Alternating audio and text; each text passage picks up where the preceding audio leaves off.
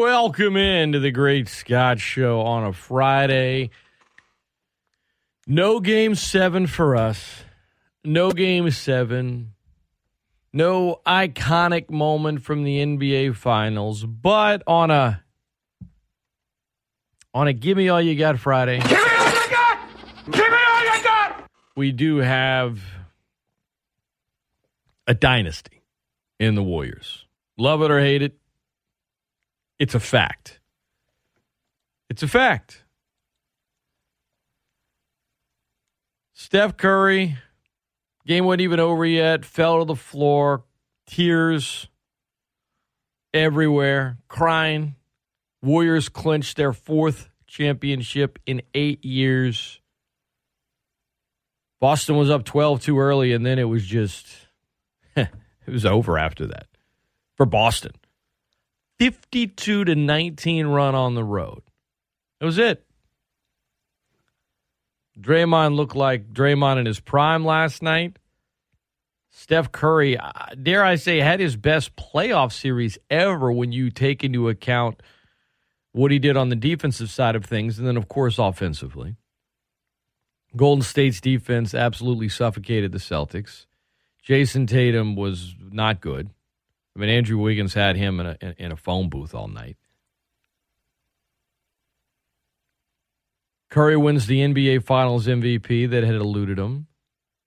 And this Warriors team won their fourth title in eight years.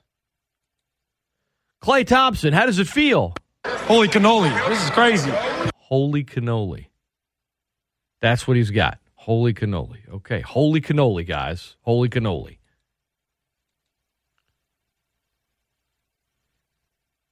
It is the, the, the thing that's odd about the Warriors dynasty, the thing that makes it different from the dynasties, say, of the last 31 years, Bulls, Lakers, Spurs, is two of the four titles in the middle, they just happen to get, you know, the, the, the second to best player on the planet join their team. And a lot of people didn't like it. I didn't like it. You probably didn't like it. It was weird. It was bad at the time. It felt like the championship was a foregone conclusion. And then eventually it fell apart whenever the Raptors beat him and KD suffered an injury and Klay suffered an injury, which basically took him two plus years to come back from because there were setbacks. And then he did come back. And, you know, six finals appearances in eight years. One of those was the bubble season. They, you know, they were 15 and 50. The next year they got into the play in, but all the injuries set them back for two seasons. They added Jordan Poole, who basically got to learn from them, be good. They made the trade for Wiggins, which helped out tremendously, and they've got another title. Steve Kerr now has what, five as a player, four as a coach? It was an impressive run by Golden State, who I had predicted would win the series in five. It took them six. But they're the champions. Holy cannoli. This is crazy. Just, that's holy cannoli. I don't know why that's ridiculous and funny to me. It's just ridiculous and funny to me. Um, they're the champs. We got a poll up at ESPN Lafayette on Twitter. Go vote. Go vote. Which NBA dynasty of the last 31 years do you think is the best? The Bulls, the Lakers, the Spurs, or the Warriors?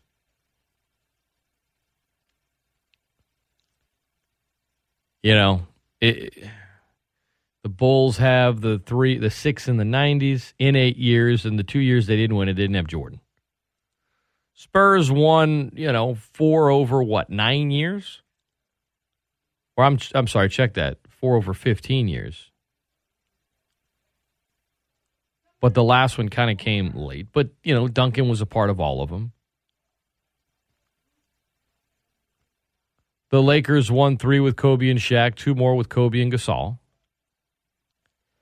And now the Warriors have won six in eight years. Now I I Okay, so I'm in my 40s. I mean, I'm still rolling with the Bulls because Lakers, Spurs, and Warriors, they had some pauses in between theirs. The only reason the Bulls had a pause is because Michael Jordan went and played baseball for two years. Some would say he might have been secretly suspended for gambling. Whatever you want to believe, he was gone for two years. Okay, he came back late in, in, in that second year, but that was joining the team late in the season. It didn't count.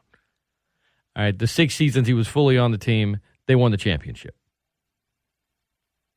This isn't a question, guys, of well, if this team played that team, I mean, could they really do that? I, I, I always find that kind of dumb. Or I, I shouldn't say dumb. It's not as simple as people want to make it. Compare those teams to the teams of that era and the basketball that was played in that era. Oh, well, the Bulls wouldn't be able to stop Steph Curry's shooting. They wouldn't have a chance. Well, if the, if the game was officiated the way it was in the 90s, you know, the Warriors would be leaving with bruises all over their body. They'd probably be dealing with even more injuries. The game was officiated like it was now. Well, you know, Warriors would win the series. They'd shoot a lot of free throws. They'd win. But that's not what this is. This is which one is the best. You know, putting the Warriors in there, I have to get over my disdain for the years that, that Durant was there.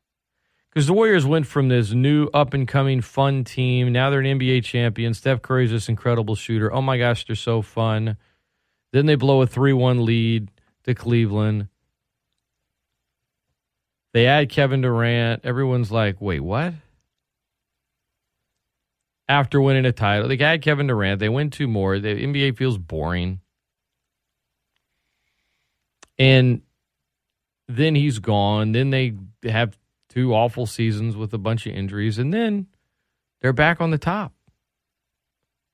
Now, you know, I guess there were some people that didn't think they could win at all, but you know, to hear the players say nobody believed in us. Come on, no one believed in you. You're in your six finals in eight years, guys. But they kept receipts. It motivated them. Whatever works. As far as the Celtics go, they went much farther than I thought they would this season. They've got a young team. It's part of the learning process. Are they comparable to, say, the Thunder, who never got back? Or will their comp be a team that did get back and won titles?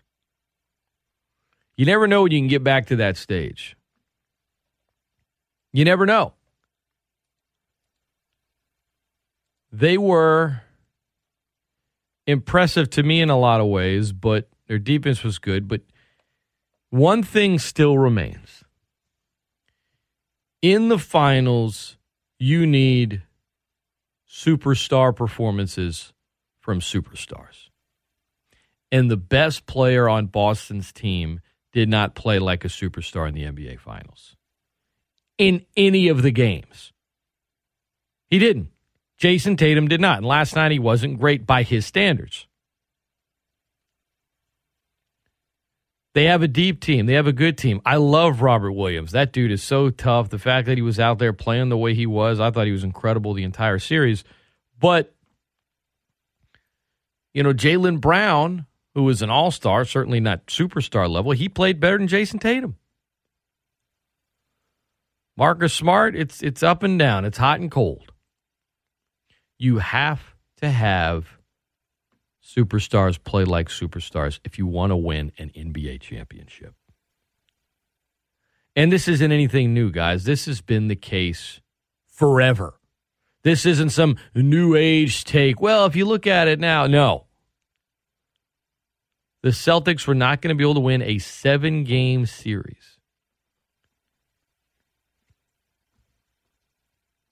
Can it happen? Yeah. I mean, again, the Spurs at the end of their run, the last title they won, when Duncan was no longer the player he once was, but uh, Ginobili was pretty dang good. I get you.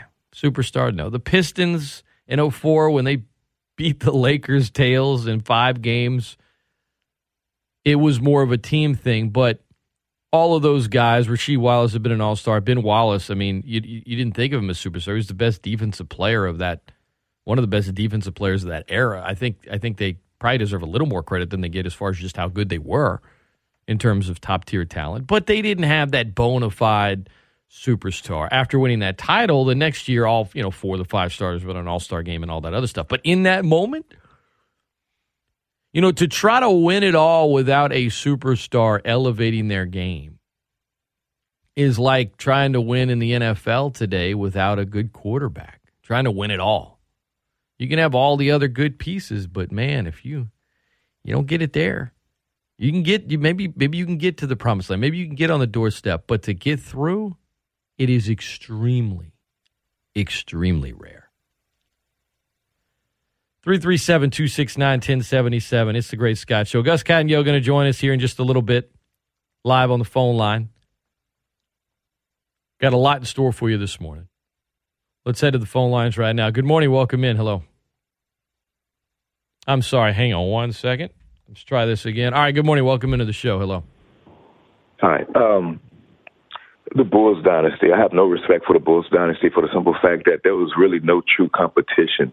Uh, you really didn't have any. When you look back at that era, there was really no teams that could really compete against the uh, Bulls. Uh, so I, I think their dynasty is kind of watered down. Wouldn't Wouldn't you be able Um, to just reverse that to point out how great they were? No. I mean, I can just say that's just how much better they were. And I think the 97 98 Utah Jazz was an incredible team. Um, and had they really. had, had they had they come back, you know, had had Jordan, you know, not come back, they definitely would have won the titles that year. But um, no, I, I don't. Well, I mean, to each their own, but I don't agree with that take. I mean, the Okay. Bulls were that good. Man, you had you had one of the best defenders in the in the league in in um, Pippen. Your Jordan was a great ball defender. Like you just had what what team? There was no other team. Think about this. I man. mean, You- you're talking about how great think they about, were. you think about the '80s era, they had true competition. Who, who they? There was no, there, there was no not one team could beat them in the East. Like there was really no competition like that. I, I don't know, man. I mean, the think- I don't, the the who didn't didn't they lose like the year that Jordan came back, the second year of his uh, come on, man. You, you just said that on. Uh, come on. but didn't they lose to someone in the East? Okay, man. Yeah, they lost to Orlando, but come on. You you already you already talked about. Didn't you say the Sonics were one of the great teams of the '90s that just couldn't get over the hump, and they beat them in the finals? I mean, Yeah, they, but when I- you look I- back, Yeah, they. I think. I think you can just reverse the argument and be like the Bulls were that much better, and that's why they. That's why they were the best dynasty. I mean, it's you. It depends on how you look at it, I guess. What lens you look at it through. uh, the uh, Lakers with Kobe and Shaq. Um, yeah, that that three peat garbage. Uh, Pacers, Sixers, and uh, who's that? Nets. Oh, The okay. Nets, the New Uh, Jersey Nets. The Lakers dynasty know, of the of the of the two thousands is also weird in that it's just you you have one superstar for part of it and then not the next. I mean, I the, it's it's hard to it's hard to quantify them in my mind. Um, because whenever you know, the Lakers of the 2000s, because when Shaq left, they weren't good with just Kobe and some scrubs. Uh, and then they added Gasol, and then they added some other pieces, and suddenly they were they were really good again. But having a generational player like Shaq for part of it, and then not for part of it, I don't know. Like, the, and then and then the Durant thing kind of messes. It's it's it's maybe it's just because I'm just. I don't know. My mind's. I'm just not smart enough. I'm not smart enough to quantify it all. It's. I can look at the Bulls and be like, okay, well, Jordan, Pippen were there for all of them, and I get it. You know, Grant was there for the first run, and then Rodman, and all those things were different. But like, if your top two players on your team are there for all of them, it's it's easier for me to make the comparison. Um, I My don't thing know. is, I'm going with the Spurs, man. Uh, yeah, I, I know the argument is going to be, well, they never won one back to back. You know, yeah, I understand that, but think about this, man. They won a title with in '99, then they won it 2014. I think. Yeah. Yeah. Yeah. And then they kind of took a break and they won a title. But they, were still like you know, good during that. They were still really Yeah. good during that. 99, 05, 06, Don't 03, and 2014. So you win four and seven. Yep. seven years, and then you win another one there at the tail end. It's again, I, I think in a lot of time with these debates, you could say, "Oh well, that last one, it doesn't feel like it's part of it," or blah. Okay, whatever. They won four in a short amount of time. I, the Spurs have a good case here, and the fact that they were able to get another one out, I think, is a um, is is is a it, it's in the it's in the good checklist. I think it's in the use it as the argument as to why they are the best. Of course, because they had the least amount of sizzle, a lot of people will put them last on that list. But I, I think I think you can make a really good case for them. I'm with you. Look, man. Hey, man. I, I like your show, man. I love your show. I, I've been listening to your show for years, man. But I am struggling with sports talk radio, man. Not not so much your show, but just in general, man. I don't know if this is a generate. I don't know if I'm just getting old. but man, if I hear one more talk about legacy, legacy, what's this legacy? The Legacy, legacy, games. The legacy games. Shut the up. legacy Shut up. performance. Shut up. You, you know what I'm saying? Shut up. It, it's Like, it's it's. I don't know why I'm laughing. It's a legacy game for this guy. What does it mean for his legacy? What, yeah.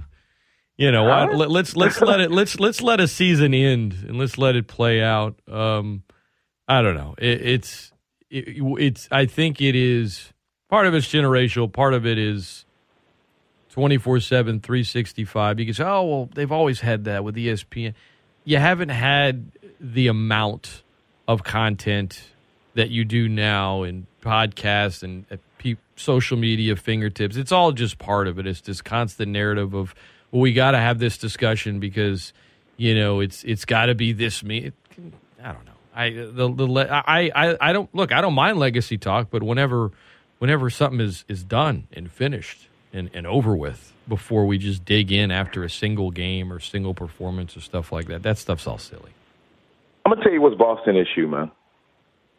First of all, man, Marcus Smart. You, you're supposed to be defensive player of the year, right? I think he's the first what non-center or non-big man to win since Gary Payton. Robert Williams is the best defensive player on Boston. That cat. I mean, what I'm saying is, man, Gary Payton put them. Gary Payton, when he was defensive player of the year, you know, he said, you know what, let me guard Jordan. Jordan shooting percentage was kind of uh, down in that series because of Gary Payton putting the clamps on him.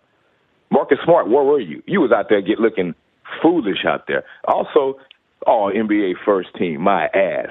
Man, whatever, man. Hey, hey man, like like I said, man, you know what Boston issue was? They don't, they don't have a true point guard on that team, man, who can calm the, the calm the men down. You when know, Marcus right, Smart, you're right. With respect to Marcus Smart, who didn't have a good series, who is a good defender, if he's your point guard that's supposed like Marcus Smart is not the kind of player that's going to calm everyone down when they need to be calm. He's the kind of guy that's like, it's Marcus Smart time to himself. Right. And then he'll just take a bad shot. That if it goes in, cool, but you don't have the full confidence that it's going in. like Tatum, I just I- got tired of hearing this whole narrative. Kobe, you, you know, I, I don't I don't know if he got caught up in all that, but man, his shot selection. He had, he had, he had a rough finals, you know, and and depending on what he does from here and if he gets back, will dictate his legacy. Um, but you know, it's it's his it's his first finals, and Boston got a hell of a lot farther than I thought they would. Um, you know, I I'm not going to bag on them because the Bucks didn't have Middleton. They got there, and they had a lot of seven game series. But Yeah. the Warrior. I think the Warriors Look, championship pedigree did did make a difference in the finals. I- I, think having been I don't, don't want to hear anything about no top ten or anything about Curry, man. Uh, Scott, you know what's so crazy? Uh, y'all, you see, y'all y'all like to crown him the best shooter ever in NBA history, but could he play in other eras, man? Like no, other no, would- no. I mean, would- could he play? Yes. Would he be as Would he be as successful? No, no. I, but I've said that before. I mean, I I was talking about compare told someone at the when people bring the. Bulls and Warriors up. They're like, oh, they would smoke them. I'm like, it really depends on the era they're playing in. If you are actually playing the game, because y- you don't the physicality from back then, and people could talk about the amount of fouls and free throws and oh, they're not physical today. No, they play physical basketball today, but if you watched it, you know the difference. And you know how the game was played from inside out. And it's all, you know, and, and, and officials sort of catch on to that, and then they slowly change how they call games a little bit. Then the game evolves. But you know, Curry's Curry is perfect for his era, absolutely perfect. And you know, he would have been a great shooter, um, and I think a good player, but an MVP player in the '80s and '90s, I don't think so. uh, an MVP player someone at the now. yeah, Absolutely. I told someone at the bar last night. Now, I said, think about this, man. If if Curry doing all this, why Mahmoud Abdul Rauf didn't go out like this? He was a nice shooter. Like why why he didn't? Why was he doing this? Uh, the other thing too, I think Curry would have been a Dana Barros at best.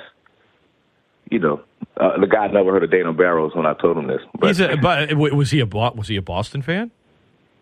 who the guy? Yeah. Oh no, he's a he's a Pacers fan. Okay, like, like okay. a, a real diehard Pacers. Fan. If he hadn't fan. heard of Dana Like- Barros, then you can you could take his card from him right away. nah, you can't. Yeah, you a little bit younger than me, man. That guy, that But, guy's that guy's a um, legend. I'm not even kidding. That guy's a legend with Boston fans. Oh yeah, I think he played college in that in that town. It's funny. think- Yeah, he's like from Boston. Yeah, no, it's funny how you have certain like you talk to fans that are real fans of a certain team and have been from a long time, and they'll there's certain players that aren't mainstream, but you know they'll never buy a drink in the city they played in. Dana Barros is that for the Boston Celtics.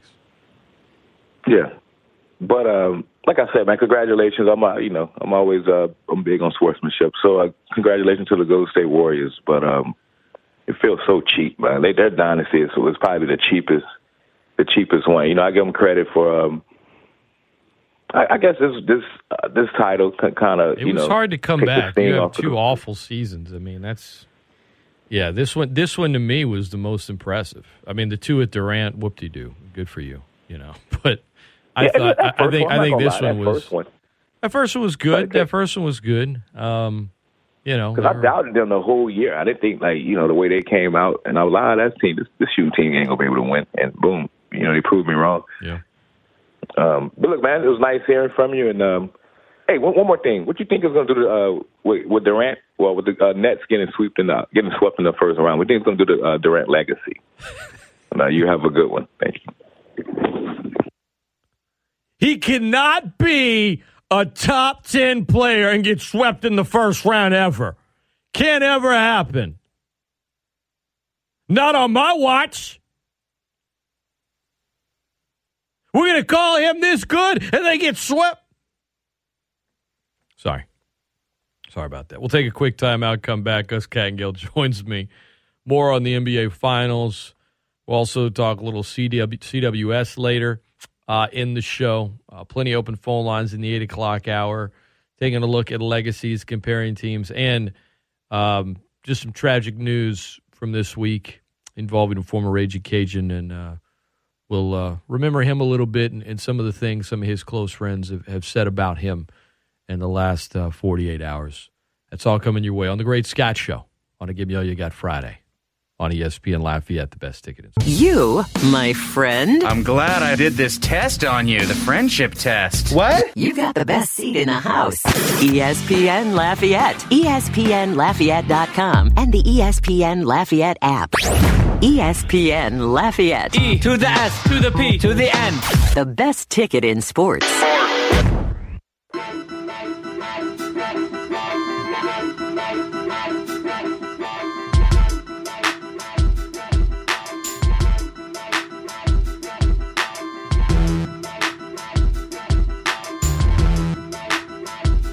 This is it, y'all. Some nasty. The than the goblins in Joel 2. Welcome back into the Great Scott Show. Warriors win their fourth title in eight years. We've been digging in, comparing dynasties on our poll over at ESPN Lafayette on Twitter. Which NBA dynasty of the last 31 years do you think is best? Bulls, Lakers, Spurs, or Warriors? Bulls running away with the poll right now at 67%, Warriors at 16%, Spurs at 6%, Lakers at 11%. Let's welcome into the show now our friend from ESPN 100.3 in New Orleans, Saints and Pelicans correspondent, Mr. Gus Kattengell. Good morning, Gus. Happy Friday for you. How you feeling as we uh, head into this College World Series weekend? It is hot. it is, uh, you know, uh, interesting see how you have to try to somewhat acclimate back from being in Vermont for a couple Yeah, of days, dude. yeah. Where the high was 71 and the low was 57, and get back to this grind here. We're uh, halfway through McQueen's Walk. Kids a couple blocks ahead, and I'm dehydrating already. How are you, man? I'm doing great. Yeah, we, we didn't chat with Gus last week. He was in Vermont, where the weather in the summertime is just a little different than uh, this South Slightly. Louisiana uh, sticky humidity heat. But um, but with that, man, um, Steph Curry was hot in this series. His defense was good, something that he's been bagged for a lot. Um, he was great, and the Warriors win another championship after uh, a couple of dreadful seasons, dealing with a lot of injuries. And where do you, how do you view this? Because I, I was talking about how it's weird. They've won four and eight years, but the you have the two in the middle where you just add it, you know, Kevin Durant, so it almost felt like a foregone conclusion. No one really liked it outside of Warriors fans. Everyone thought it was a bad move, a weak move. Uh, it made the product a little less entertaining. It just, I don't know. And yet, I, I, I respect the heck out of them for doing what they were able to do this year and get back. It definitely had a different feel, right? Because I think for anything as a sports fan, when you see it, every look, every champion ever had to go through a lot. I'm not suggesting they don't, and and it's it's hard to win a championship. But the perception is, you add Kevin Durant, you avoid major injuries, you're going to win it all, and they did. Whenever uh, I I think fans and viewers feel like, man, you had to overcome a lot to win this thing, they respected more. And what they went through the last two years, I think that title last night, the certainly the national reaction to it feels a heck of a lot different than the last one they won with KD, doesn't it? I, I think what was interesting to me was seeing yesterday the obvious emotion and and really I think the realization of today's champions or just today's players, Scott, absolutely paying attention to the constant 24 7 chatter, right? I mean, uh, to see Steph react the way he did, and it, it was because of the what was just, you know, laughable. Um, I think the last several weeks about, you know, you got guys like Max Kellerman saying that, you know, he's he's not anything until he wins the Finals MVP. The guy's won a regular season MVPs. Pretty- He's won three rings previously. Pretty stupid. It yeah, is, but pretty but the thing is, you heard him say it, and you heard him say it on the stage, right? When he when he finally got it, you saw his reaction when he was being handed the MVP trophy. Um, and I just think it, it's silly because obviously I, I still think he would be one of the top players who ever played, one of those guys that you talk about, but. You just saw in this finals uh, a determination. I mean, what was it, Scott? I think all but the one day he didn't hit the three, everything was a 30 point game in the finals. I mean, I, that's literally doing everything you can to win, uh, you know, an, a championship. So I, I think what's interesting when you compare teams, dynasties, and such, you know, everyone's obviously different, and every, um, I guess, challenge that some of these teams have are as well. But I, I think it was interesting to hear the broadcast crew kind of talk about is this their weakest team? I don't know if I agree with that with Van Gundy. They have shooters everywhere. It's a different team because I think the league is different. I I said it when you come on our show, and I've been saying it uh, on Fridays with you, man. That th- this postseason, if I was going to you know write the headline, to me it's eas- it's, it's easily a three point shot. I mean they're you know there were so many ebbs and flows yesterday's just in that game based on when Boston knocked down threes or not, right? So, and it's the same thing with Golden State. If guys other than Steph Curry are knocking down threes, it's going to be hard to beat them. Wiggins hit them, Klay hit them, Steph hit them. You had Poole hitting some early in the game. Um, that's just a lot. It's a lot to overcome. I mean, at one point that's 14, right? And that's why they were um, stretching that league over 20 for most of the game. It's just it's hard to do. But you also saw in, in those games when they couldn't hit them, and Boston could, and they could have done it. So I I think that's where, and maybe I'm the old timer. I think that's where maybe why so many people still view that Bulls dynasty as something. They could play defense and they could get their points into the rim differently, but you didn't have a lot of three point shooting on those Bulls teams, and you saw the Warriors when they want to play defense, they can lock you down. I thought Van Gundy brought up a very good point. The two losses, 120 points or more. Uh, Boston scored, and the Warrior wins. It, it was uh, drastically different. Yeah, it's know, it's sure, just a it's just an era thing, you know, not just uh, the teams that played in it, but how the game was played in the league back then. I I because you've harped on the three point thing so much, I guess maybe if you ask me a few years from now, that's what I'll remember. But this postseason, if we're being honest, and and these finals, Gus, every game in this finals was double digits. Every one. Not a single game was single digits. Not a single game went down to the final possession. Not a single game had that drama of, oh my God, call a timeout, 20 seconds left, draw up a play. Who's going to win this? And it, it didn't, this, this entire postseason didn't have an iconic moment, which, uh, okay, if even if I don't use the word iconic, let's just say really memorable moment if you're a fan of a certain team, sure. Pelicans fans are going to remember some, you know, uh, Grand Theft Alvarado and some other things from the Phoenix series and the play-ins, and uh, Celtics fans will have their moments, and Mavs fans will remember some stuff about Luka. And certainly, I think if you ask me years from now, I'm just going to remember that the Warriors won, and that the rest of the postseason, you know, I, I might remember the Bucks didn't have Khris Middleton, which I think was a big factor in this postseason, but it was eh, overall, I'd be lying if I told you I was highly entertained by the product this postseason. I, I it it felt like a chore, which sounds ridiculous to some. I mean, it's watch. There were times where it felt like a chore. I'm like, man, I don't have a lot of free time. The kids are finally asleep. I want to watch Stranger Things or play a game, and I'm watching these games, these basketball games, and they're just not doing it for me, man. I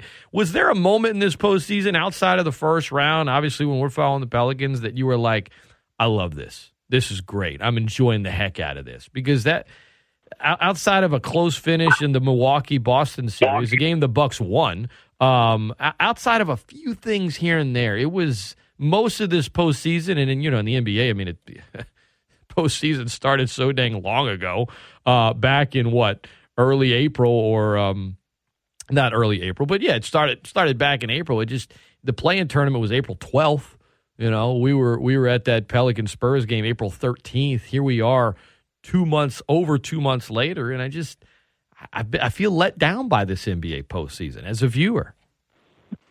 I can't disagree with you. I, I think uh, a lot of people felt that way. Um, it's honestly, it's been one of our questions we've been throwing out there every single day. You know, like have has it been entertaining? And again, you know, I, I I know you keep saying I'm harping on it, but I, I think it's because of that. I mean, Scott, I mean, it, it's just it's jack up city. You know, it's jack up city to try to hit threes, and when they're all hitting, you get the what I you know I'm honestly been calling the illusion of you know competition, the illusion of hey, this is exciting. It's probably only because people are knocking down shots. I mean, again, I if if you like it, that's great, but when they're playing well and they're hitting all their shots, the Warriors can be fun. And even when the Celtics made their run and won that game uh, a couple games ago, you know, they, they were the team that was looking like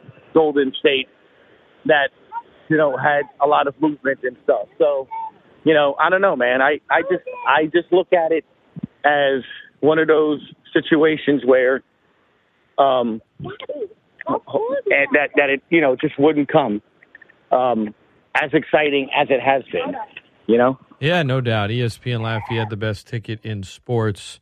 Gus Kattengell with us here on a Friday. Um, looking at what comes next. The NBA draft is in six days. When we talk next week at this time, the Pelicans will have a new player or two. Um, I, I'm then you have free agency, and you know the 2023 NBA championship odds for every team. You look at it, the Warriors are the favorite right now, plus 550. Celtics plus 650. Nets and Clippers plus 700. I'll stay away from both of those. Thank you. Uh, you got to go down pretty far before you get to the Pelicans at plus 4,000, though. You know what? They were plus 20,000. Check that, plus 50,000 back in, uh, in, in, in late February for this past season. So, uh, you know, I Luke uh, uh, Joel Embiid, early favorite to be named MVP. If you want to bet on these type of things, looking ahead to next season, how much do you think the Pelicans factor into the postseason? Well, hopefully they focus enough to where I think those people would like to see them in that second round. I, I look, you know, I, I had a discussion on, on the show yesterday. Somebody called in, and you know, there I was bringing up the point that it was good to hear over the weekend at, at a pod, you know, on the Ryan Russillo podcast, what David Griffin, Yeah. you know, saying that it's an easy decision. And, and Scott, that's a On change Zion from what two weeks Williamson, ago. right. Right. Right. The the contract extension, just give it to him. And something you and I have talked about on both our shows, right? About you just give them the the sheet of paper and sign. Does it have a bunch of uh, amendments in there? No And- player option and a couple of injury amendments. I think it's a, it, it works Right. for everybody. Right. And I'm a, I'm of it of you know what, just go ahead and sign it. Um, and the caller and a couple other people like no, you have to try to do those things. But Scott, that that's kind of what David Griffin said, you know, two three weeks ago when he said, "Hey, it's uh, it's it's not as easy as you know, it could be challenging or whatever." And I'm like, "Oh boy, they, they're going to go down that road." And Scott, you know, this past weekend, it's it's it's actually quite easy. He's a max player. So when you hear him say that, that gives me the thought that that's the case. And you saw reports over the weekend about that. You saw reports over the weekend that they're just going to give him that max extension and they're just going to do it. And it just makes a lot of sense that that maybe they they just go ahead and do it that way. And I think a lot of it is kind of just seeing it, right? I mean, we've been seeing the last two weeks the um, the team posting pictures and doing all those different aspects of uh, the players working out and, and being together. And then also you're going to see coming up um, in the next few weeks the team going to Vegas and, and work and practice. So I don't know. I, I, I think when you see all of that, Scott, to me, that I, I just keep saying I don't see how the Pelicans aren't a team that can contend and can compete. I mean, Phoenix was a very good team this year. The way they fizzled right there uh, was incredible to me. Uh, at the end, how they couldn't hit their shots, and you saw maybe the age get to Chris Paul. But you know, in that series against the Pelicans, I'm sitting there thinking, like like I said right after the series ended, I, I'm having trouble looking at that series and thinking that they maybe don't win that game or that series that Zion's playing in, those 27 points and having those scores and you know the Pels being able to play defense and things of that nature. So I think when you add all of that together, uh, that's how I think they figure into the postseason next year. I think they figure into the postseason next year by I think being a team that legitimately can be a second round team. I, look, I, they're going to at least push for sure to try to win that first series. And I think during the regular season, it's going to be about Scott, a team that's going to be pushing for a top six seed. Let's make it happen. ESPN Lafayette, best ticket in sports. You have talent at the top. You sign a max contract even with an injury provision and no player option. You look at the cap, what it does to the cap. You need to hit on the draft. Final Pels question for you, Gustin. We'll, we'll talk a little Saints minicamp.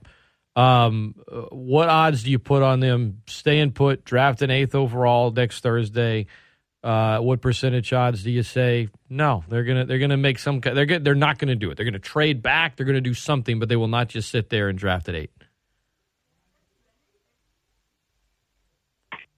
Um, I don't know, man. I, I, I think, you know, it, seeing all of the different teams and, and whatever moves they can make with the draft coming up next week and all this other stuff, I just, um, I, I think injury, and, you know, you were, we were talking about kind of storylines of this finals in this postseason, whether it's three point shooting and. I think injuries too, man, you know, to, to, took a toll on a lot of different teams. And, and I mean, I, as much as I hate to say it, if AD and LeBron are healthy, um, they're going to win more games than they did last year. And they- they're going to be a team you have to, you know, kind of contend and look at. I mean, I know Dallas is making different moves already and, you know, try to secure a, a guy in, in Luka who can take over a game. I, I, I've always said, you know, you talk about the Pelicans, but to me, that that's a, um, a matchup, man, that, uh, they they just don't match up very well. I mean, that, that's a team that can hit a bunch of threes and it's of size. So, you know, how does Utah handle not having uh, their coach and, and maybe not being together with Gobert and and Mitchell? So it's you know it's going to be interesting to see who gets a shot or not. But man, you look at the Warriors; those guys can still shoot and those guys can still play, and it'll be interesting to see how uh, the next season goes. But like I said, I, I think it's as exciting as I've been, and we said at the beginning of this of this NBA season that it's um, it's uh, one of those things where I think anybody can kind of win. ESPN Lafayette, the best ticket in sports. That's how some folks are looking at the College World Series, which gets underway tonight. Uh, I'm rolling with Oklahoma to win it all. But let's talk some Saints football for a little bit, Gus, and then we'll let you run. Mandatory mini camp wrapped up. They had three days worth. Um, number of players were there but couldn't practice, like Marcus Davenport, uh, Peyton Turner, Taysom Hill, Michael Thomas. You know, uh, JT Gray got a little nicked up at one point during minicamp, but overall, there were no significant injuries, which is always a plus. Um, you know, there was a lot of positional, situational drills. Wil Lutz is back. David Johnson tried out. Uh, it it's just uh, Jameis Winston reportedly looked good, but it's just a mandatory minicamp, and yet I don't know. We can't help just getting excited seeing videos and, and photos. And I know the folks in your media and over there in New Orleans being out there. It, do we just overanalyze mandatory minicamp because we just love football that much, or or is there really something that we can analyze today that we'll actually be talking about come September when the season kicks off? No, I, I'd say it's both.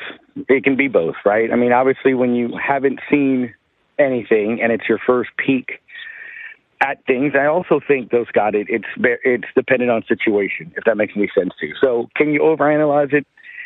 Sure, I would say the overanalyzation normally comes when you have a Saints team or an NFL team that's sort of been in that window, right? Like um, this would have been boring, camp grueling to cover if this is a team that's in a Super Bowl championship contending window, you already sort of know it. You just it, it's literally the easy storyline that you and I's job would be harder to try to keep interest because it's can you just get healthy to the regular season? We had those shows, right? We had those teams with the Saints. Um, so where I don't think it's an overanalyzation is where this is different, and to me, it's different because there there are a handful of unknowns and you know, you're looking at those four weeks of OTAs with this mandatory minicamp, and it was the first time to be able to, Scott, lay eyes on new players, key players, free agent signings. You know, I remember very clearly you in the off season. The Saints are terrible. They haven't made any moves. They're going to win three games. I might have over exaggerated, but maybe it was like maybe that. just a little. I maybe was, a little. Maybe you maybe a exaggerated just a little. but that's the thing, right? Who was the first big free agent signing? When you lost Marcus Williams, it, it was Marcus Maye. And to be able to see him at practice and, and running around coming off that Achilles, I think that to answer the latter part of your question, that that's big going into training camp, right? Because you, you didn't know. Being able to see Jameis Winston that first OTA, that's big because you're wondering how that knee is coming along. I mean, I, you, your starting quarterback that you're now going to go with after you go for Deshaun Watson, how does he look? What is he doing? And to be able to see him um, participate in everything, you know, and, and, and like I said, don't don't let the well he doesn't he didn't participate in the full speed quote unquote team drill, which was just one team period at the end of those OTAs in minicamp. As you know, he there's concern. The guy said it this week they're holding him back. They're, he's ready for the leash to be taken off. So, but he's just being cautious, and it makes sense. But he went through everything else: the handoffs, the throwing um, to the receivers, which again leads me to that next point. That was a position group, and it was my, you know, my my thing that I, my takeaway, to be honest with you, of, of the, all the off-season workouts that I that I said yesterday on the show. Um, that was a position group sorely in need of help and when you see Jarvis Landry the last three weeks, and you see Chris Olave for four or five weeks, and, and you're seeing it, um, yeah, it actually that that that's legit. That's real. That's okay. Those are the guys that you're seeing. Well, how can you tell Gus if they're any good going up against air or their teammates. Well, I mean, again, that is a pretty good defense. And when you see him, Olave catch it in between two players, you see Landry with the one-handed catch, you realize he's a five-time Pro Bowl receiver. And you still haven't even seen Michael Thomas, but again, he's in the building. You see him in the jersey at the end of the practices. Yeah, I, I, I think actually the four weeks of OTAs and uh, or the three weeks of OTAs and a man, mandatory minicamp were big. And I thought they were important because you did get to see a lot of things. You get to see what that offensive line is. You see Trevor Penning, a guy that is going to be competing for that, you know, left tackle spot. You, you get to sort of see um, where how they're going to use the honey badger, which was to me interesting because Scott, I think a lot of people envisioned and were excited, you know, and they saw the highlights of him as a tiger and all this other stuff about Tyrann Mathieu, thinking that he's that guy that roams around and stuff. What I've seen is Marcus Maye is the safety that's lining up in the box, that's you know following or shadowing a receiver uh, left to right on the line of scrimmage. And Tyrann Mathieu's, a stand-alone single high safety. Now it could have been that day, it could have been the package they were working on, but that will be very interesting to me. Again, going into camp, just things to pay attention to. How are they using him? I don't think many people envision Tyrann Mathieu as, you know, Marcus Williams, like the guy who just kind of sits back there. Now, again, maybe that's to save his legs, not be as physical, keep him around, can still be the playmaker, can do those things. I don't know, but I, I was surprised that this week in minicamp, Marcus Maye is the guy that's moving around all over the field, and 32 is just kind of sitting in the back. So again, that's something to look into once you know camp comes, and you know maybe an area of concern. I'm going to go you here, the right DN spot. Um, you know, hearing that Davenport may not likely start camp healthy. Now that doesn't mean he won't be healthy for the 11th against I the. mean, would you put you Falcons, bet on you it? know? It, it doesn't mean he will either. But, that, but that's just it. Yeah, you know? I mean that's what I'm saying. You know, ah. and and it was good to hear from Peyton Turner to say, look, he he expects. Mean, he was smiling and everything. Whatever it is that kept him out, he's like, look, I'm going to be there for the start of camp and all those things. So They need it, man. They need it because that defense.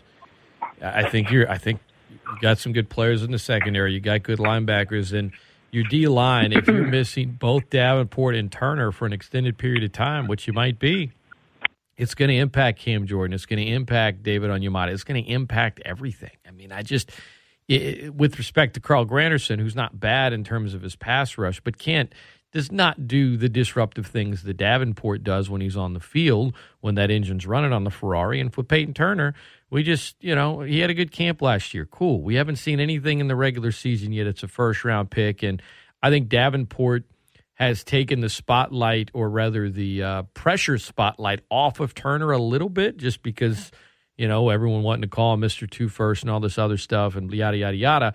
I think I think this is a, a a pressure year for Turner. If those two guys can stay relatively healthy and play, then the Saints defense is going to lead the way. Um, and with that, we're going to let you roll, Gus Kattengell. Oh, last thing, you uh, you planning on watching a little college baseball this weekend? Uh, watch checking out some of the games in Omaha.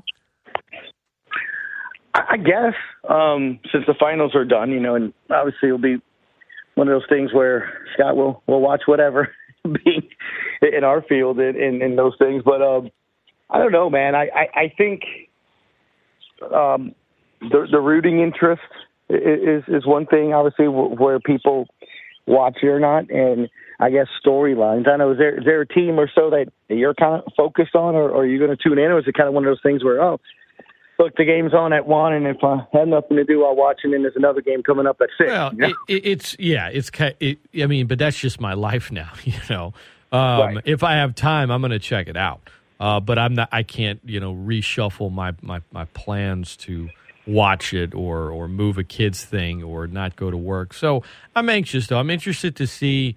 Um, I feel like it's open. You know, I like I like Oklahoma the way they're playing. They just got hot at the right time. I think they can win it all. You know, you got four teams from the SEC West. You got Oklahoma and Texas who will be in the SEC next year. Stanford is the is the top overall seed, and they're not. You know, I A and M feels like a year early being out there. It's it's Right. Omaha. There's something about it that um, I don't know, man. College baseball culture.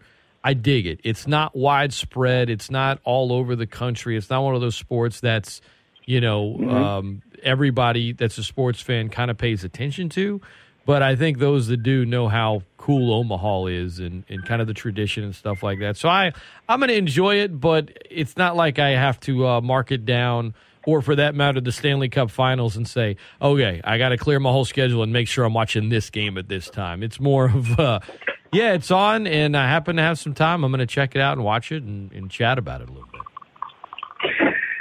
I, I'll be honest. I think one of the things that I've always had trouble, I guess, and I know, I mean, it's, you know, I that stadium and that environment just seems so different from the other ones, and maybe I think part of it is look, Rosenblatt, you know, kind of uh became special because of what LSU did, and you just remember those. They totally Uh, no, no. You're right. They totally screwed it You up know? when they. I was talking about this yesterday uh, with my friend Brad Topham. It's like Rosenblatt had a an intimate feel, and Mm-hmm. they built a kind of a a, a high AAA slash pro ballpark that didn't have any character. It didn't have anything. You know, it had your basic amenities, but there was there was nothing that. You, I, it's kind of like you know Wrigley Field is no Right. no offense to your Cubs. I mean Wrigley's Oh, right. kind of a dump, and yet it's Wrigley Field. Like if they Right. if No, they I got rid of with Wrigley and decided we're gonna we're gonna we're gonna, we're gonna have a stadium that's a lot nicer than this, and you don't need this old stuff. People would be like, wait, what? Like if, if if Fenway decided, oh, we're going to put an electric board out here and this other stuff, I mean, people Yeah. would flip out. They would never let it happen. And it's not that Rosenblatt was a dump because it certainly wasn't. It's just it had that old character. You could feel the history and this TD Ameritrade or whatever they call it. Um, I don't know. I no, you definitely have a point there. It does not have that intimate feel of oh my gosh, you're packing all these people in here. It feels amazing. It's just it's too wide open. It's too generic. It's too stale. So I'll, I'll agree with you there. Yeah, and like I said, I, I you know I I think a lot of times too when it when you look at some of these teams, it's uh it's easier. I think now now this one will be more interesting than perhaps some other ones, and the reason I say that is because you have a lot more SEC teams in it this year. Um, and it's crazy when you think of the amount it would be once Oklahoma and Texas officially joined, right? I mean, it's I, I was saying it because uh, you know Southern Miss was playing Ole Miss in the Supers, and you know my guys and I were like, well, well, that was it. Uh, you know, enjoy it because I can't legitimately see how it's going to be any easier um, for them to make it moving forward. And you know the the talk of the fact that there there's a rule out there being proposed, and my understanding is it's they're going to pass it. Is the thirty? they- they- They're going to offer up to thirty-five scholarships. Like it'll be full, it'll be up to universities on how many baseball scholarships, but that that limit that exists currently right now will be lifted, and then it'll be up to schools to decide how many they can do that. Wow. If that happens, it'll be it, it'll literally be the SEC tournament. Yeah. I mean, it, I mean, it'll Yeah, no, it, literally it'll it'll just that, give the, you know? the, the money schools to even an even bigger advantage, which is unfortunate. Absolutely. One of the things I love about So- college baseball is, you know, that you'll have you you've had plenty of Cinderellas reach Omaha before. Certainly, you've Oh, had a yep, ton right. of Cinderellas in super regionals, and um, you know, NLI, more scholarships, all that stuff. It would it would make the the schools that have the advantages have that much more of an advantage. So, and then on the other hand, Gus, the good thing is, I mean, you, it, it, they should have more scholarships, right? So you kind of have to weigh the good with the bad, and you put it into the own school's chance. Well, some schools just have a bigger budget than others, so it's. I, I, I would hate to say I don't want more scholarships to college baseball because I think they need it. But to your point, Right. if it's that much of a difference and they leave it up to the schools, well, now now it's now you're you're making it a more uneven playing field than it is already. So it's a double edged sword in a lot of ways. Yeah, and and like I said, it's look, NIL has changed things, um, and you already seeing it just in the you know year or two that it has started. I mean, coaches going to battle, schools saying they can't compete. I mean, you have Ohio State. What was it? Two three weeks ago. Ryan Day saying he needs 13 million in Yeah. NIL money to Yeah. keep his quote unquote roster intact. I mean, I'm like, I mean, 13 I mean, million. again, yeah, I need 13 million guys. I mean, I look, I, I know, I know you guys donate enough, you know, and, and you pay for your your your seats and your tailgates, but I mean, do you want Ohio State to compete? That's what you have to ask yourself. I mean, that's it's just ridiculous. And you know, Scott, it, it's it is now trickling to to college baseball. It is. I mean, you're when when you in the last what was it in the last what was it six days I saw right, and then it kind of ended with the, with the regionals and super regionals, and, and NC State not being in. The, when schools are losing their best players to transferring, that's scary. Best And- and I players think going to. Tennessee. Yeah. I mean, again, they you know like NC State or or you know uh, what was it a, a team two two days ago, a, school losing their you know leading home run, leading RBI, leading average hitter.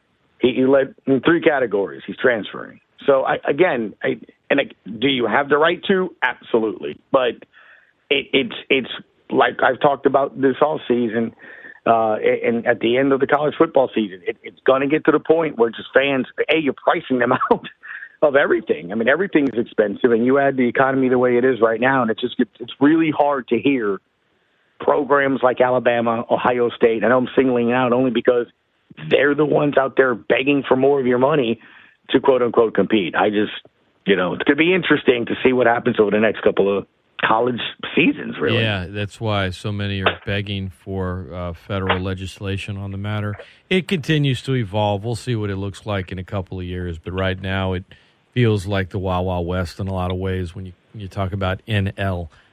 Gus Kattengell has been our guest at GCAT underscore one seven on Twitter, host of uh, the Sports Hangover, ESPN one hundred point three in New Orleans. Um, I'm glad you had a great trip to Vermont. Um, I know the travel you and I have talked wasn't easy on you, but you, your kid handled it like a champ, and um, Oh. you're back. You're back in the heat. So enjoy the weekend, my friend. And uh, next week, heck, uh, you know, morning after the NBA draft, we'll see. We'll see what the Pelicans decide to do.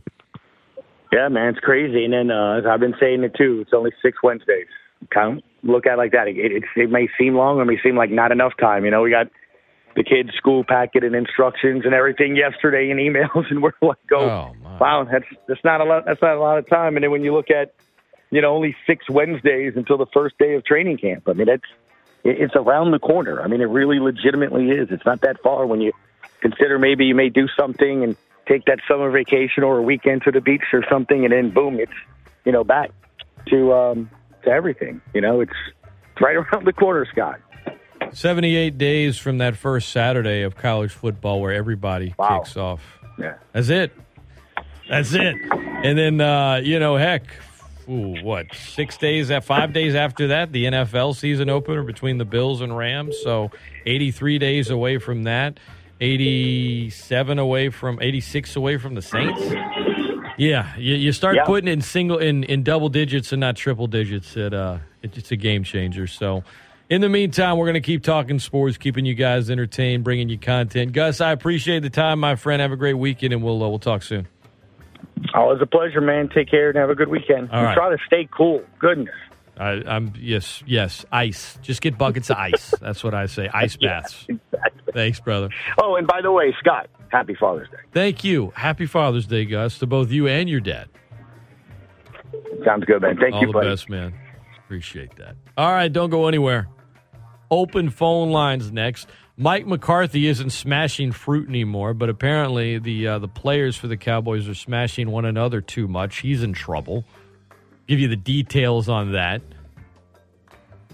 and we'll take a moment to remember Brad McGuire.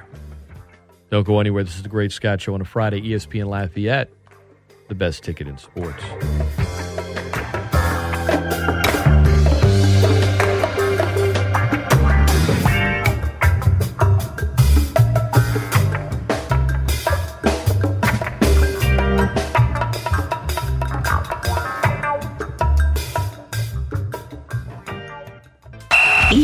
ESPN 1420, KPEL Lafayette. ESPN 1033, K277DQ Lafayette, a town square media station. ESPN Lafayette, the best ticket in sports. Great Scott! The Great Scott Show. And as they head into the final furlong, all of the other radio stations and radio hosts are left in the wake of a keen turn of speed by the Great Scott Show, the champion. With Scott Prather. Steal the show.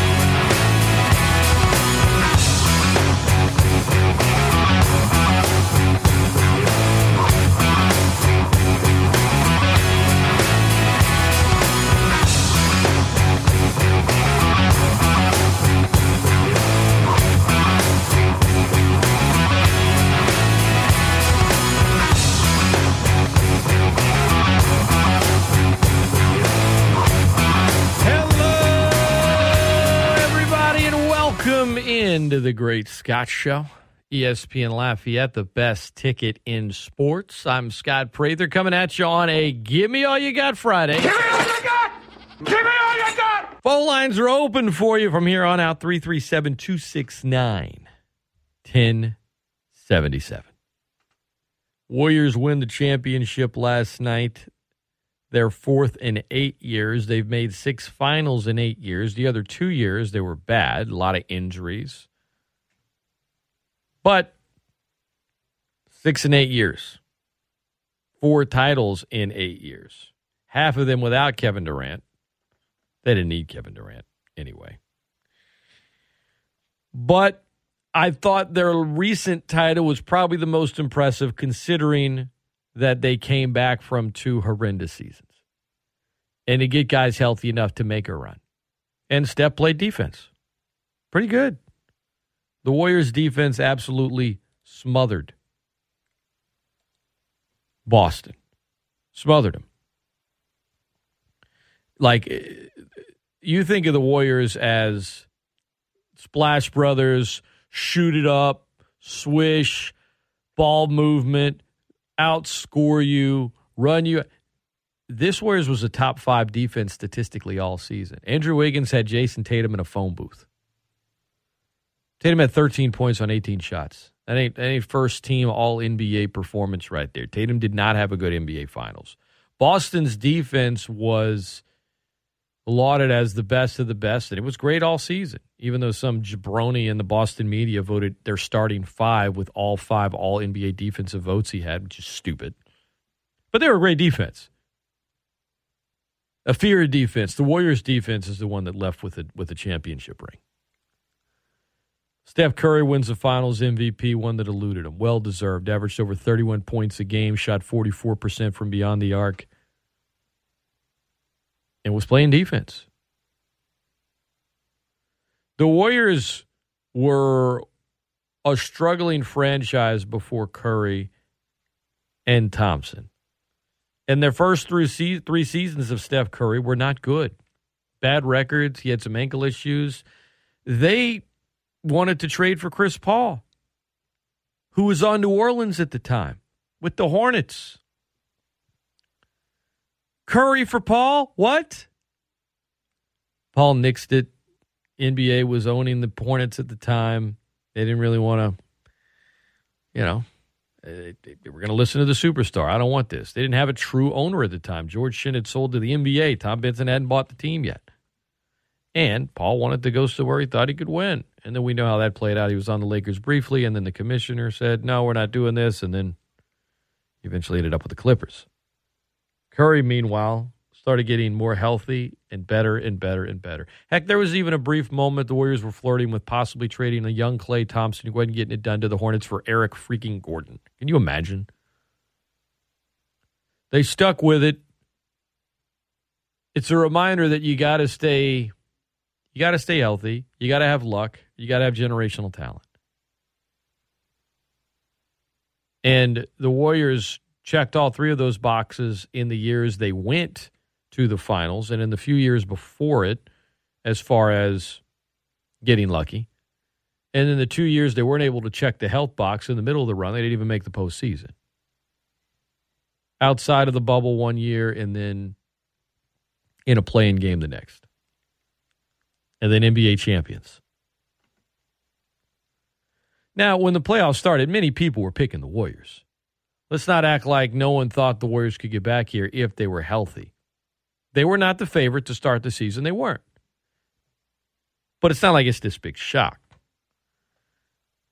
But Steph Curry, he remembers. Man, I'm so proud of our group. I thank God every day that I get to play this game at the highest level with some amazing people. I mean, we do know this is what it's all about, playing for a championship and what we've been through the last three years. The beginning of the season, nobody, nobody thought we'd be here, except everybody in this, on this court right now. It's amazing. Warriors win. And Klay Thompson sitting there dropping, you know, holy cannoli when the mic gets put in front of him. Holy cannoli. This is crazy. I don't know why that just cracked me up. Holy cannoli, this is crazy. Holy cannoli. Warriors win, and we have a poll up over at ESPN Lafayette, the best ticket in sports. What dynasty of the last 31 years is the best? Bulls, Lakers, Spurs, Warriors. Bulls running away with it, 69% of the vote. Warriors 16%, Spurs 6%, Lakers 9%.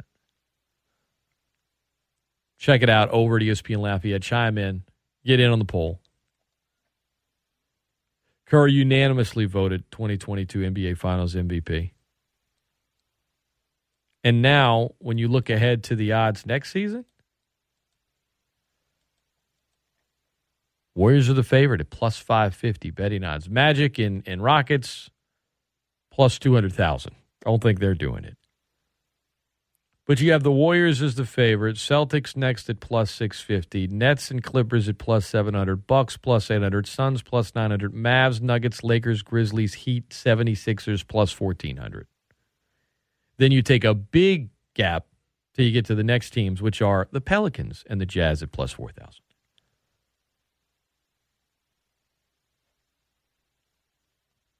The Warriors are a logical favorite after winning it all. I get it. But it seems like a somewhat open field with the Warriors only at 550 as the favorite. Getting Kawhi Leonard back makes the Clippers much better, obviously. What are the Nets going to do after they got swept? Will Ben Simmons make any kind of a difference? There is a lot to change. There's a lot that can change between now and a year from now. Ask the Warriors about health. Well, they'll probably get some health. James Wiseman was the number two overall pick in 2020. He was hurt most of the season. He missed the postseason. You have two lottery picks in Jonathan Kuminga and Moses Moody. Both of them will give Golden State some depth. But Andrew Wiggins, maybe he's gone. The offseason is going to be wild, especially in Phoenix. I mean, they made the finals last year, had the best record in the regular season this year. A very disappointing exit in the postseason. How do you lose to the Mavs? DeAndre Ayton's a free agent. That could shift so much for Phoenix and in the West. If he leaves, look for those odds to maybe plummet. And it's not whether or not going to be good next year. We're talking about a championship. ESPN Lafayette. 20 minutes after the hour.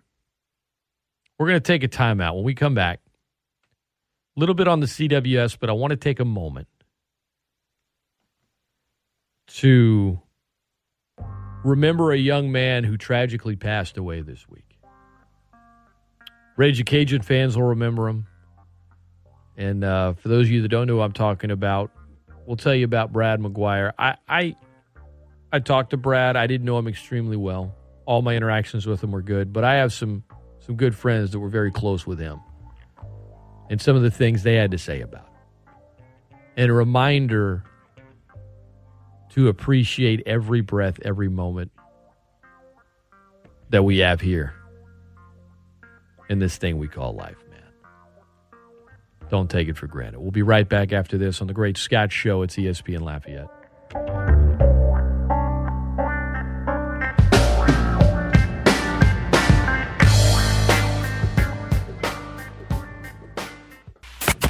What's up, Acadiana? This is Rich Eisen. Check out The Rich Eisen Show every weekday from noon to 3 and get your sports fix right here on ESPN Lafayette, ESPNLafayette.com, and the ESPN Lafayette app. You, my friend. I'm glad I did this test on you, the friendship test. What? You got the best seat in the house. ESPN Lafayette, ESPNLafayette.com, and the ESPN Lafayette app. Welcome back into the Great Scott Show on a Give Me All You Got Friday, everybody. Happy to have you with me. Um, all the dads out there, hope you have a great Father's Day Sunday. Want to take some time in this segment to remember Brad McGuire. For those that haven't heard, Brad McGuire, former Raging Cajun quarterback, died in a single car vehicle accident on Wednesday in Jacksonville, Florida. Brad, who was in his uh, early 30s, had recently finished up medical residency. He was working as an ER doctor. He was from Florida, uh, Gulf Breeze, Florida. He played at Gulf Breeze High, dual sport athlete, signed with UL in 07 um, under Rickey Bustle and redshirted. And from there, just worked his tail off. Was a backup quarterback, uh, thrust into a starting role, came in off the bench in a game where, where Michael Desormeaux got hurt, led a comeback against Arkansas State. His junior year was a backup, but played some H back. And then his senior year in 2011, when Coach Hudspeth got there, he played all over the place. He was the Taysom Hill of the Cajuns offense. He played a little quarterback, certainly short goal line situations. He he started at fullback, at H back. He played tight end, he played receiver. He got in the end zone a lot. He had a toughness about him and a grittiness that all his teammates love, but you know, we used to have press luncheons uh, and now they're just kind of every now and then, you know, the, we'll meet with with coaches or players, you know, briefly, but used to have press luncheons back in the day, and media would go and you'd interview some coaches and players, and they'd bring a player or two out each week. And when Brad was there, he was, you know, he wasn't. He just come sit with us and just start talking, you know, shooting the breeze, and he he was a glue guy. He was beloved by his teammates, and a guy that did whatever it took to win, whatever they asked of him. Oh, wait, I know you're quarterback. We want you to play some H-back. We want you to do this. He's like, I'm in, coach. I'm in. He he he looked a little bit like Tim Tebow. Certainly had a toughness with him on the field, and by Brad's senior year had you know bulked up and, and had a lot of muscle, and you know was playing some fullback and H back, and some of his teammates would call him Tebow, but in in in hearing about the news, um, I immediately just remembered how beloved he was by his teammates, and I, you know, I heard from some of his former teammates who are all struggling right now, and I mean it when I say, uh, my deepest condolences and my deepest thoughts and prayers to to the McGuire family and all of Brad's loved ones, you know, and all his friends and all that knew him. Richie Falgood told me that Brad was a natural born leader, one of the most caring people and teammates I've ever encountered. Said he loved his time in Lafayette. He loved the people here. He played whatever position was asked of him. He'd do anything to help anyone get better. Chris Lano said his smile was contagious. He'd light up a room. He was an incredible human being as he was a player. James Butler said Brad was the most authentic person he ever met, not teammate, but person. James said Brad knew it meant to inspire others and lead by example. He said he's just at a loss for words. Lamarcus Gibson said one of the best teammates and people you could be around. Says this one sucks. It sucks. Says rest easy, brother. Coach Michael Desormeaux, who played with Brad, said Brad was one of the best teammates you could ever ask for. He truly embodied what it meant to be a Raging Cajun. Our thoughts and prayers are with Brad's family as they mourn his passing.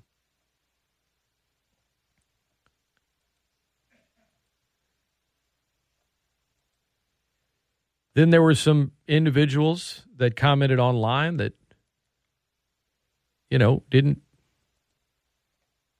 didn't know Brad when he played football, but knew him after. Individuals that that worked in medicine with him or in med school that were shocked that said, you know, he's one of the nicest people that they ever met. Grant Taylor in Huntington, West Virginia says prayers from Huntington to our friends in Louisiana at this one. There's some good friends of McGuire's originally from here, which is how I found out. Very sad.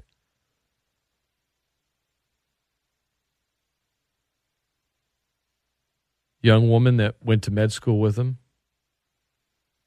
uh, named Jabria, says just found out one of my med school classmates was killed in a tragic car accident. He was truly one of the nicest guys. My heart is broken for his family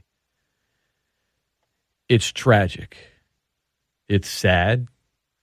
And, you know, we lose people every day in this world and sometimes it's close to closer to home than others for some. Um, you know, unfortunately, there's been a number of deaths uh, of individuals from, you know, some of the teams that, that played at UL just in the last, you know, 15, 20 years. Darzel Washington tragically shot. Al Riles, Brad McGuire in a in a in a in a single car vehicle accident. Working as an ER doctor, he was a great student at UL on the commissioner's list seemingly every year. Sun Belt Conference honor roll list one year, academic honor roll. I mean, but a guy that would do whatever it took. I mean, life is fragile, man. Don't take anything for granted, guys. Don't take anything for granted. Now, it's Father's Day coming up. If you're fortunate enough to, to still have your dad here and you have that relationship with them, make sure you tell them you love them. Tell them how much you appreciate them. And then do that again with everyone in your life. Everyone. You never know, guys. Live in the moment, be present, and let those that you love know that you love them. Remind them.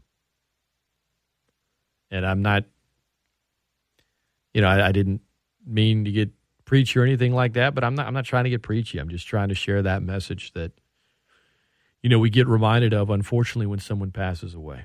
And earlier this week, being at Gail Savoie's funeral, the First Lady of UL, Dr. President's wife, Miss Gail, who I had the pleasure of knowing for most of my entire life. Um, you know, had fought fought cancer hard for years, passed away, and you know, seeing so many folks at that funeral and sharing their condolences, and then the next day, um, you know, hearing about Brad, it was just a reminder. Don't see, don't get so caught up in the daily grind. Don't get so caught up in the day to day that you forget to appreciate what you have and enjoy life. Rest in peace to Brad McGuire, to Miss and to anyone listening who's lost a loved one, to them as well. We'll take a time out. This is the Great Scott Show on ESPN Lafayette.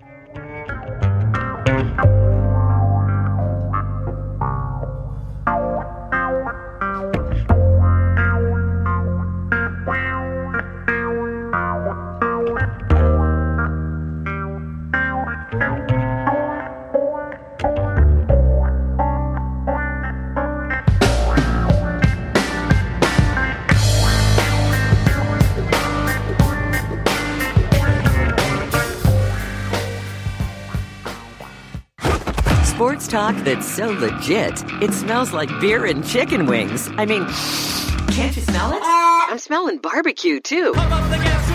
ESPN Lafayette, ESPNLafayette.com, and the ESPN Lafayette app. He still hasn't given up his dream of becoming a member of the Beastie Boys. Mm, drop! Scott Prather on The Great Scott Show on ESPN Lafayette, the best ticket in sports. It does go well with the chicken.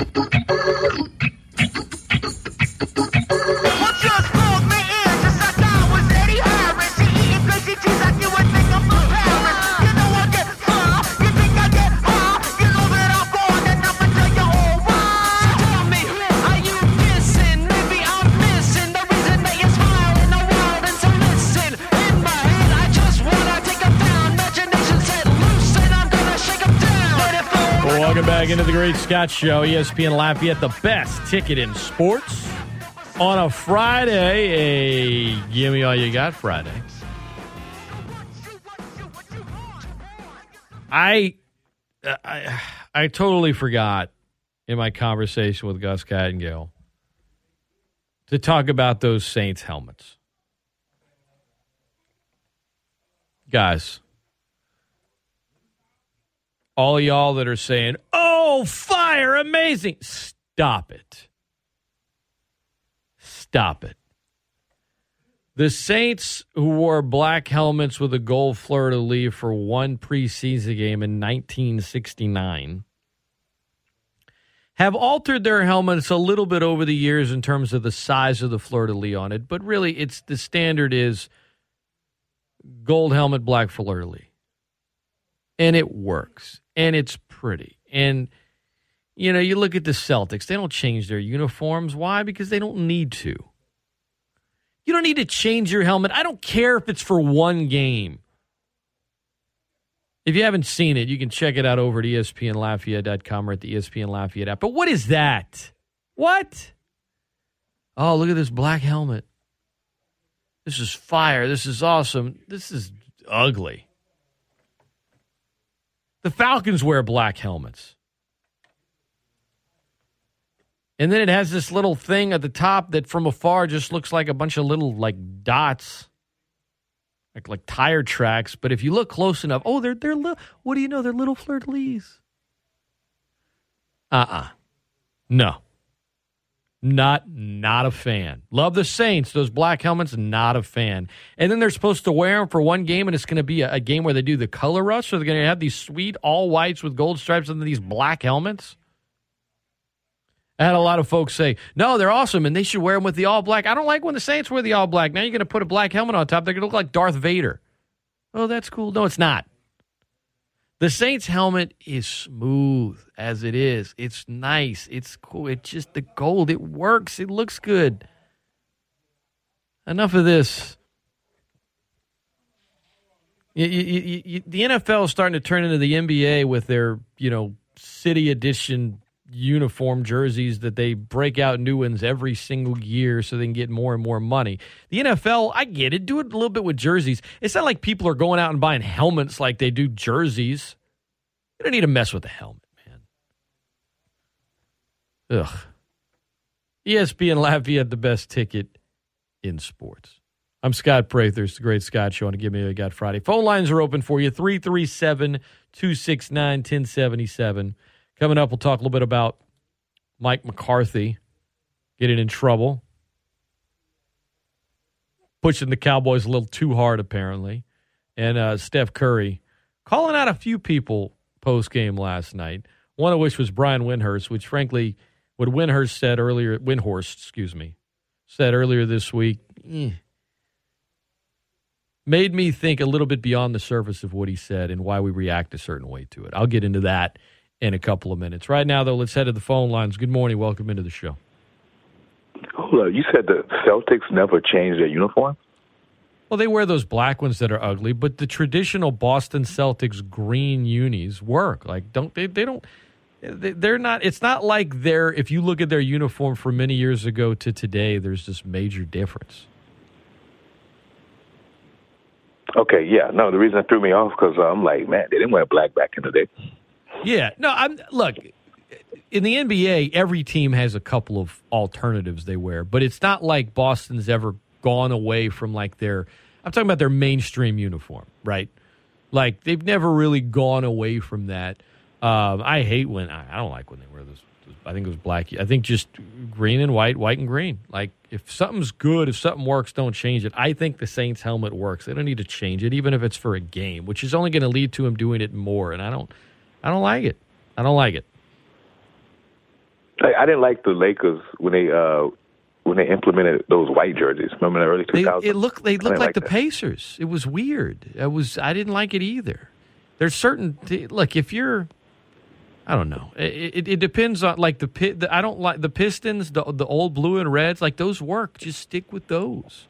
You know the Bulls when they wear the black. I don't like it. I think they're whenever if you have a good uniform that works, just just don't don't mess with it a bunch. Don't mess with it a bunch because I know it's just a game and it's just a helmet. Someone's say, "Oh, Scott, who cares?" You know what's going to happen? They're going to end up doing this way more than one game in the future, and I just do not like those Black Saints helmets at all.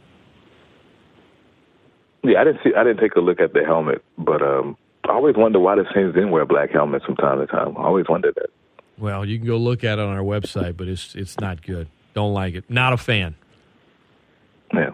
You know, right, what you, what you. uh, honest opinion. Saints Wait, just standard, just honest opinion. Saints just Saints helmet, gold helmet, black fleur de lis. I mean, it's is it just me here? Am I just being a homer? I mean, I feel like I don't feel like you don't need to mess with it. I just, uh, yeah, I feel you. You know what I mean? But I just, I want. Look, man, as long as they uh, go at least eleven and uh, six, 12 and five, they can wear pink helmets. I wouldn't care. Yeah. You know. They might wear them in October. We'll see. And guess what? That well, let me shut up. Because that's coming. Do you gonna have pride helmets? You think? I don't know about helmets, but I'm sure they'll uh, probably have a month where they have a patch or a sticker on the back of a helmet. Not an entire helmet, though. No. It's hard to have a month because they don't play football in June. Right. Right. You know. No. They'll, but they'll they'll incorporate it at some point. Yeah. Like you said, that- if there, if there's a way to make money and, and just to capitalize off of something, Sure. you know, that, that's what I'm not just saying the NFL. You know, all these leagues do it. You know, They're gonna anyway, do man, it. um, They're gonna do it. That's why they have a hundred different uniforms. But I, I don't I do not like hey, these. Well, no, man, that, that's that's that's a discussion for next week. Look, you have a good one, and uh, thank you. Thank you. I just don't like these. Don't like the helmets, guys. You can email me, Scott at ESPNLafayette.com. Alan emails. Scott, you're being a hater. Those helmets are fire. Of course, he didn't put fire. He put a bunch of flame emojis. No, no, they're not. They're not fire. They're farcical. They're weird. I don't. They, they look like a weird college helmet. Like, look, I think, I think, I think that LSU football has always had one of the better helmets in all of college football, and I hate when they go white or when they did like the Washington Husky looking gold a few times, and they started incorporating all this stuff. It's like, what are you doing? Imagine the Michigan Wolverine helmet, them just changing those. Ohio State, when they wear those weird ones, it's I get it, it's money, but it's something works. As far as Raging Cajun helmets go, I mean, I know they made a lot of changes, especially when HUD was there. I just Raging Cajuns on the side and all white, white face mask. I think that's a good look.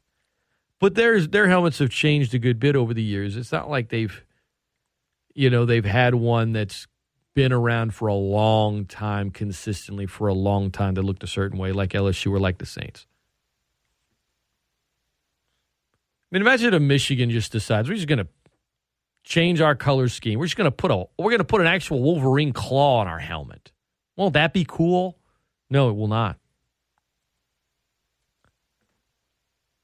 Ah, ESPN. Lafayette, the best ticket in sports. 10 minutes till the top of the hour.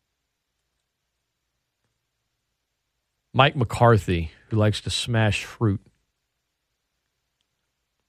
apparently was um, a little too physical. Well, not him, but he had his players get a little too physical.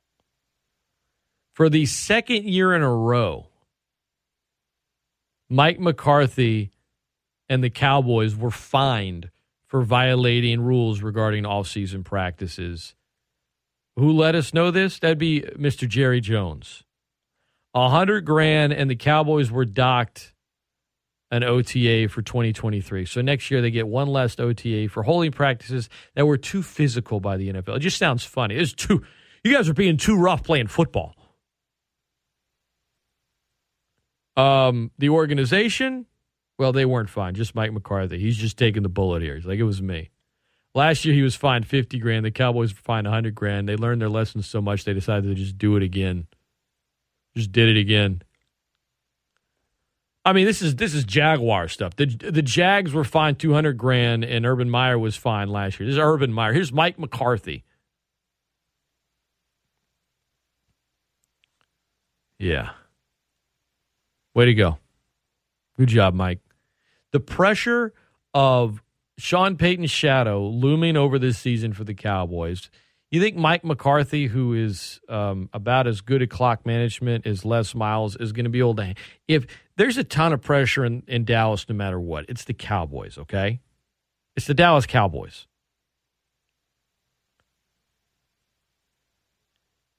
And then you got Sean Payton's shadow looming over. Oh, Jerry Jones needs to hire Sean Payton. Jerry Jones. If Dallas is in a lousy division like nine and eight, ten and seven, whatever it is, if there's any kind of rough patch, it's going to constantly be this talking point. They need to move on from Mike McCarthy. Good luck with that.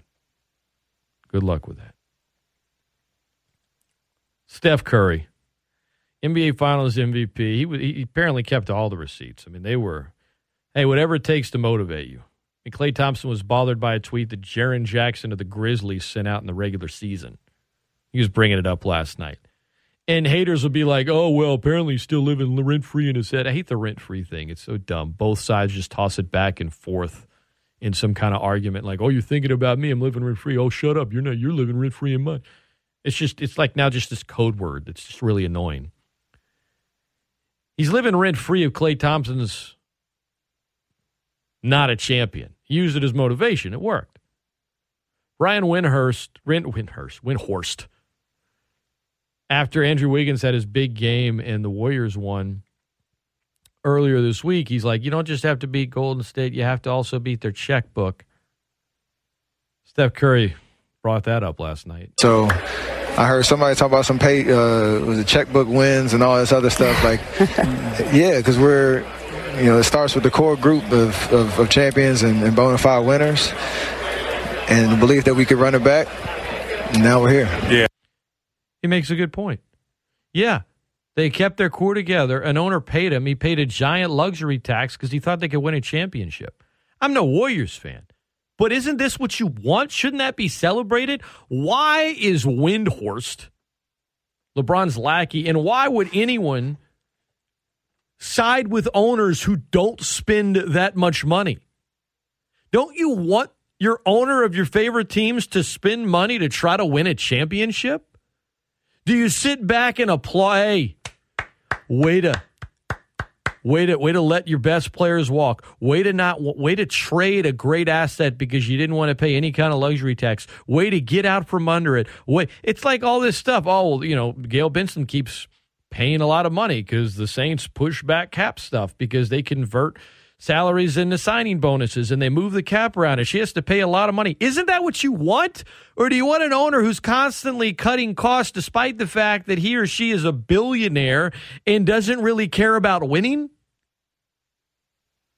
Checkbook win. I, I wish my team had a checkbook win in the NBA championship.